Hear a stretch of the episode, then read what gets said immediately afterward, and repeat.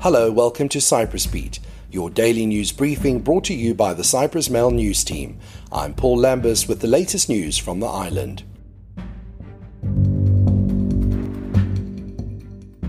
Cyprus could supply the European Union with natural gas much sooner if Brussels strengthened its support for the development of the supply infrastructure, President Nicos Anastasiades said in an interview published in the Sunday edition of the German newspaper Die Welt. As reported by CYBC, Anastasiades pointed out that there are huge deposits of natural gas off the coast of Cyprus, adding that the country could contribute to the effort to make the European Union independent of Russian energy supplies. The president indicated that there is an opportunity for Brussels to find ways of encouraging gas companies operating in the eastern Mediterranean region in order to speed up the procurement process to the European Union. In the interview which he gave during his recent visit to Berlin, Anastasiades also referred to Turkey's provocative behavior, which is, as he stressed, a significant obstacle to the start of gas supply, and stressed that Turkey is violating the international law of the sea by conducting illegal test drilling off the coast of Cyprus.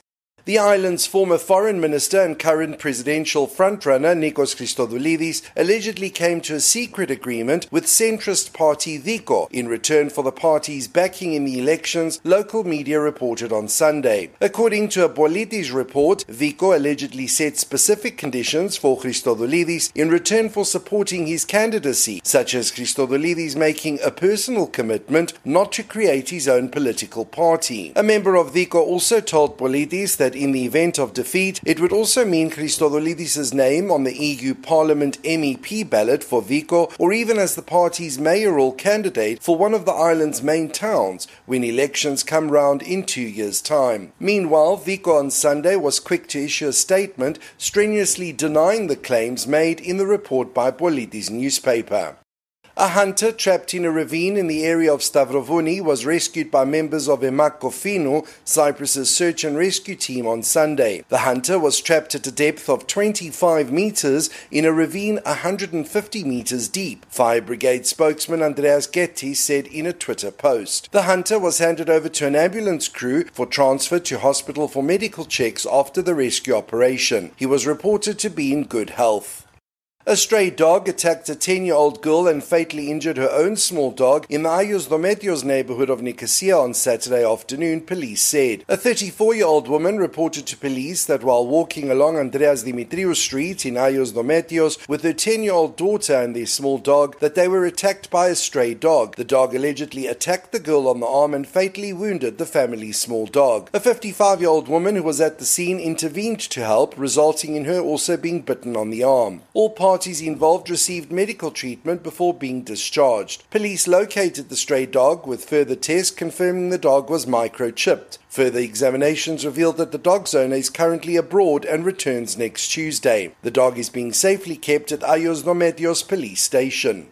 Limassol Bishop Athanasios, who has tested positive for coronavirus, will attend Monday's session of the Holy Synod virtually, according to the Diocese of Limassol late on Sunday. Limassol Bishop Athanasios tested positive for COVID 19 on Saturday afternoon, Cyprus News Agency reported on Sunday. The bishop has mild symptoms and is in good health, sources from the Diocese of Limassol said. On Friday night, the bishop had performed the religious blessing during the inauguration of the new stadium in Limassol. He is one of six candidates officially running for the seat of Archbishop of the Church of Cyprus following the death of Chrysostomos II. Meanwhile, one death per day from coronavirus is recorded, according to Michalis Voniatis, who is a member of the Scientific Advisory Group in Cyprus. Speaking to CYBC on the weekend, Voniatis explained that the number of deaths have increased and mostly involve people over the age of 70 years old. Voniatis reassured the public that there will not be a huge new wave of the coronavirus and there should be no panic. However, he urged people belonging to vulnerable groups to take precautionary measures, such as wearing a mask in place cases of increased congestion. He also called on vulnerable groups and people over the age of 60 to get vaccinated with a fourth dose of the jab. And finally, House Speaker Annita Demetriou departs for Athens today to take part in an event marking the 25th of November, International Day for the Elimination of Violence Against Women. She will be one of the main speakers at the event, including Vosenberg and Olga Kefalogianni, member of the Hellenic Parliament and chairwoman of the Executive Council of the Centre for Gender and Equality Policy Studies. Demetriou is expected to return to Cyprus tomorrow. That's all for today. For the latest news, commentary, and analysis, please visit www.cyprus-mail.com.